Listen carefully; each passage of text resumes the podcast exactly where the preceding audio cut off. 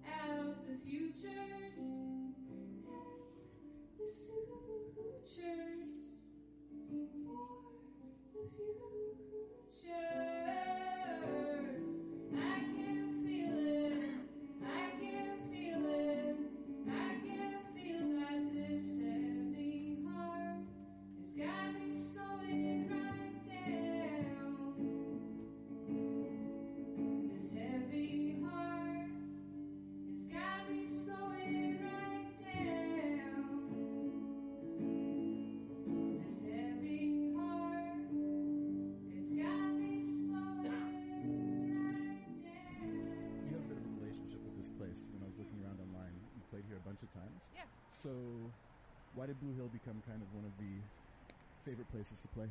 Yeah, I was so lucky. Within the first couple weeks of living here, that was 2 years ago, one of the teachers that I worked with, I was asking about open mics and specifically like Korean venues to play. And she said, oh, I was at this place once that was kind of groovy and kind of like pub style, like underground and cozy. Let's go there. And so I did, and the woman that was running it at the time, Gian, like instantly, like we hit it off, and she became my friend. And I played a couple open mics, and then she was asking me to play concerts. And like, when are you coming back? She's a big folk fan, so and although like the open mics were mostly hip-hop artists, everybody was so nice and so like accommodating and just polite, and I didn't feel like there was any judgment or any it was just comfortable right away. So what brought you to Jeju initially? It was a job.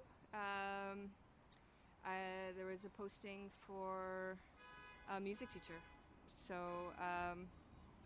I had been like a professional musician for 15 years, and in the last year of touring, I had decided I was going to potentially go back to school and do a master's in art education, because that's what my degree's in, art, and I was thinking about teaching as a new path.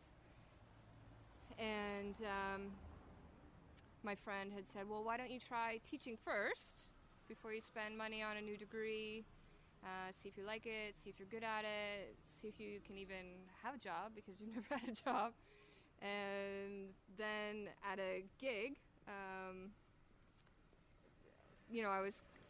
I started like a dialogue with my audiences about how I was going to stop playing music and thinking about becoming a teacher, any recommendations for beautiful places, and I wanted to get back into scuba diving and nature and somewhere that I could relax. What works for you here on Jeju in terms of lifestyle that you couldn't find back home? And where's home? Yeah, home is Nova Scotia, Canada, East Coast. And lifestyle-wise, this has been my first job, so... outside of just being a musician? Yeah. So I've been so lucky. I feel very, very privileged in my my life style up until this point. But the reason why I wanted to change direction is being a musician and touring and traveling all the time is very tiring. And it takes a lot of emotional energy and a lot of mental energy. And I ran my own business for those years as well. So... Your business? Yeah, my music company, my label, Songmill Music. So I'm working at all hours, all the time, always phoning, always emailing, always selling myself as an artist, writing grants, hoping for the best, hoping for someone's going to buy my idea. And what's different about being a teacher on Jeju? Well, I work a couple hours a day, and at the end of the day, I don't have people calling me. I don't have people emailing me. I don't have to hassle anybody. I go to work for my scheduled hours, and then I get to go home to my beautiful apartment in Wado.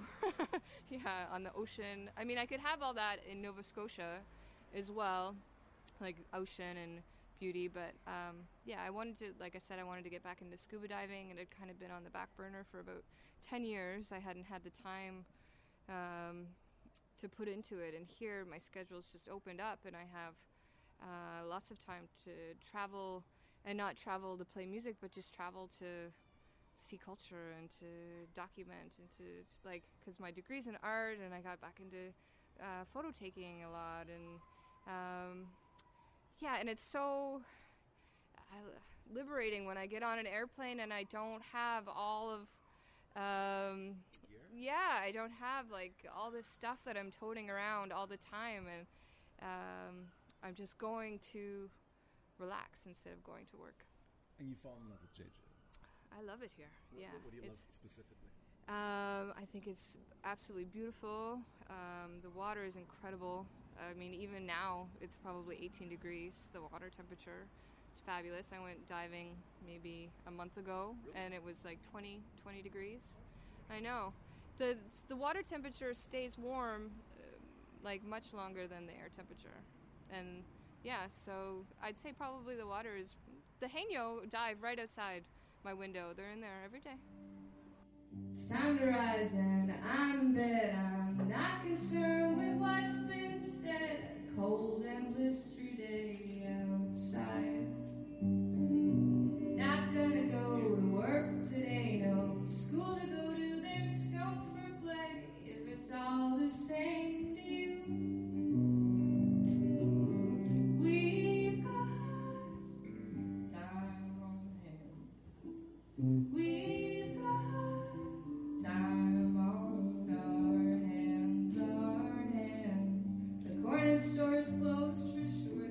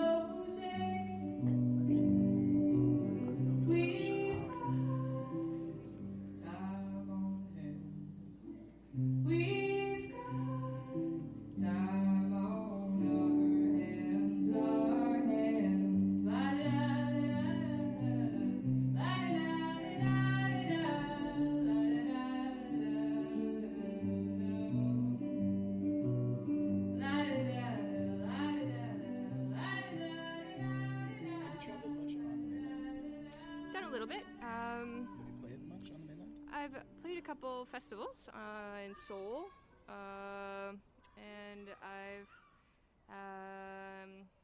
flown into Busan and then taken the KTX up the center of the country just to see the landscape. And then over New Year's, I went to Gwangyang, which is on the east coast, the northern east coast of Korea, to visit a friend that's there, and beautiful beach. So a little bit, but not a lot. Yeah. Back to your music. You come from a musical family. I do. Just how musical are they? Looking on your website a bit, it seems like, I want to dig a bit. Yeah. What did you grow up playing, or what was music like in your home? Music was like air. It was just always there and lots of it.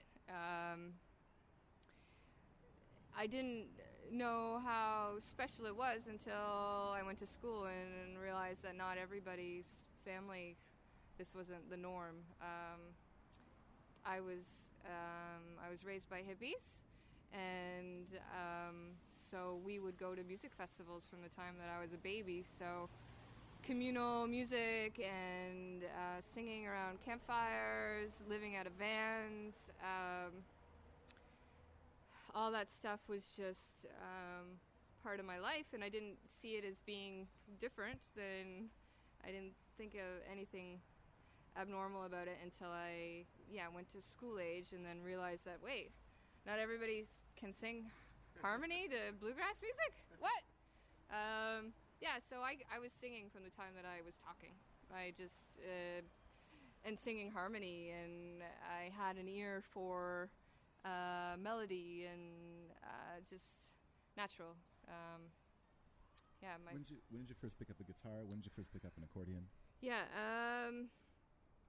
let's see. So I started with piano when I was 8-ish, and then I did classical for way too long, it seemed. And then high school is when I finally got my first guitar.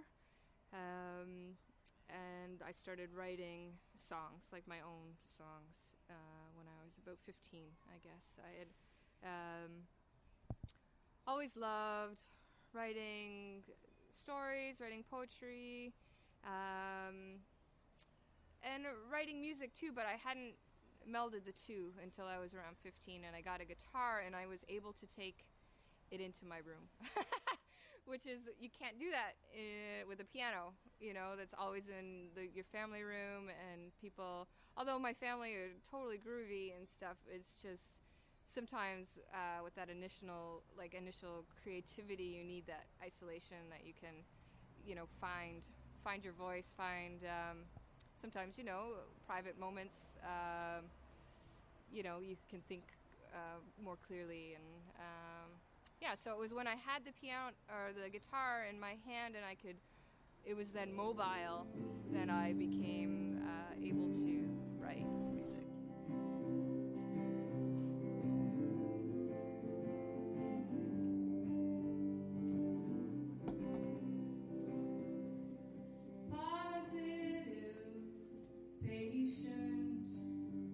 Persistence, positive, patient person. We will sit, we will wait. And although the night is creeping and the dark is slowly seeping, we're not afraid.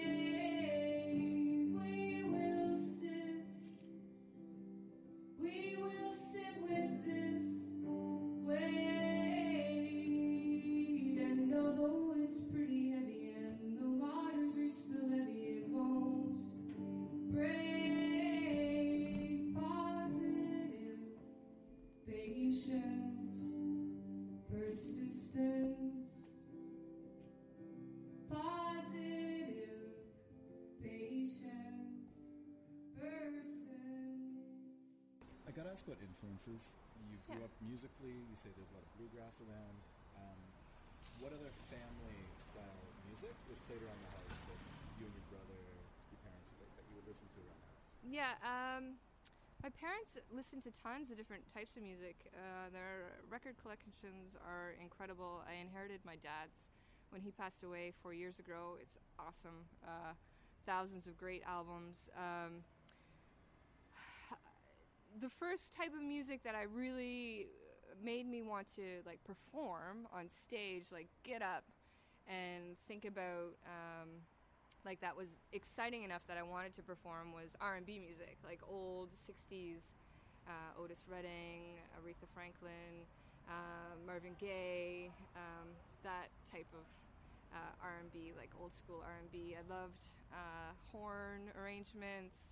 I think like my classical mind had loves like the little details in the R&B arrangements, and it's like it's like icing on the cake kind of thing. And I got to go to a couple rock camps when I was 13 and 14, and yeah, I would always sing like Aretha Franklin, and really excited me. Yeah. You played at South by Southwest, yeah. North by Northwest, East Coast Music Awards. Yeah. You've released a dozen albums with your different bands. Yeah. And you've been part of dozens more as a yeah. supporting musician or singer. Yeah. So, what are some of the highlights of your career? Oh wow, like I said, I just feel so like music to me. And I'll say it again tonight, like whenever I perform, it makes me feel like who I am, and I'm so grateful that I found this outlet that I can, for one, that I'm talented at, and then for two, that I can express and use as a therapy. The idea of uniting because of music is fabulous. Also, like now that I've been touring the world and playing music too, I see music as a language that doesn't even have, you don't even need to understand the words, and yet you're communicating. It's like this, whole other language. Music transcends barriers? Quote that man. Whoa. Okay, so like highlights, I mean, I am, like I said, I'm so privileged. I've done met all kinds of amazing people, performed at all kinds of beautiful venues. Playing in art galleries in Spain, of course, is like a dream come true. Singing with the Nova Scotia Symphony, like 100 musicians as your backing band, doesn't get any better than that. Like just the energy that is created when you're standing on stage with 100 people and everybody's in it together is, it's just wild. And the same thing when I perform and I try to get people singing, or, you know, I try to include, I've asked, come up on stage, and people get up on stage with me. And it's something that I can share, and it's easy. It's so easy for me, and it fills me up. What's done before is not for dwelling, but learning in days to come.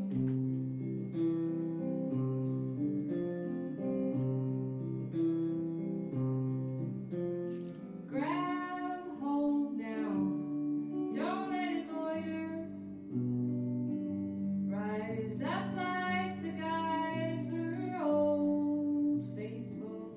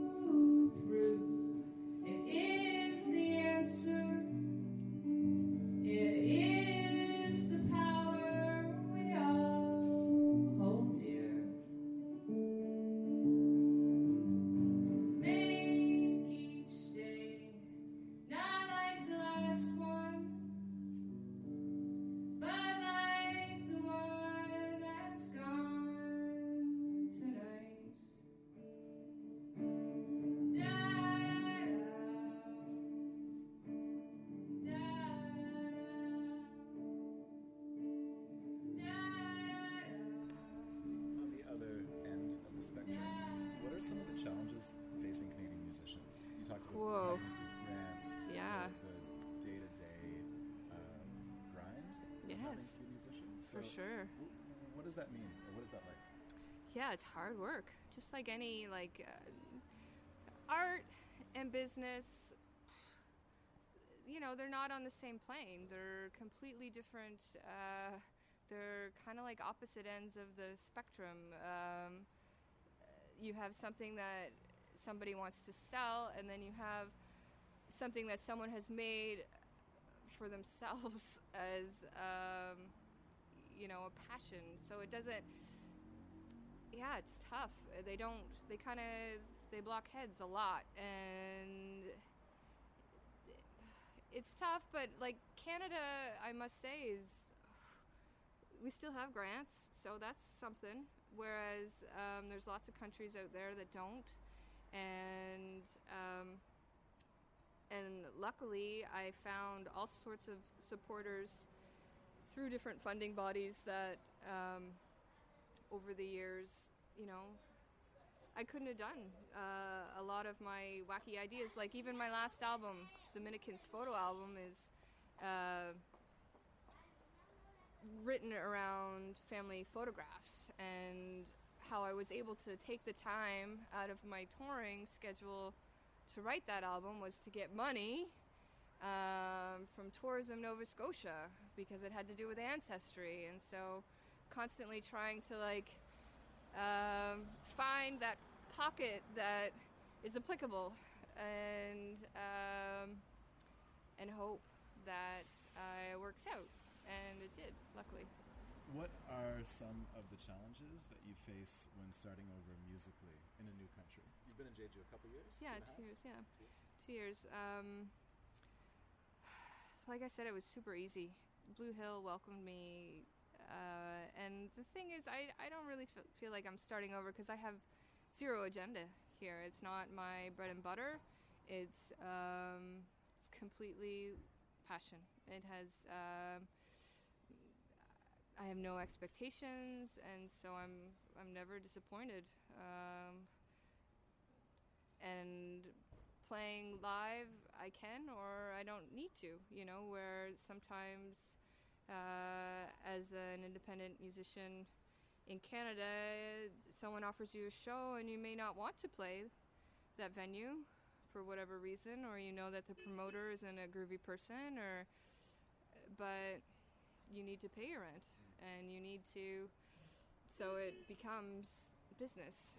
Yeah, we're here, it's not about business at all. Who did the awesome art and design on your webpage? Yeah, my good friend Jesse Jacobs. Yeah, you should check him out. 1 Million Mouse is his blog, and fantastic illustrator from New Brunswick, Canada. And what's your webpage address? RuthMinnikin.ca. It's 2 N's. RuthMinnikin.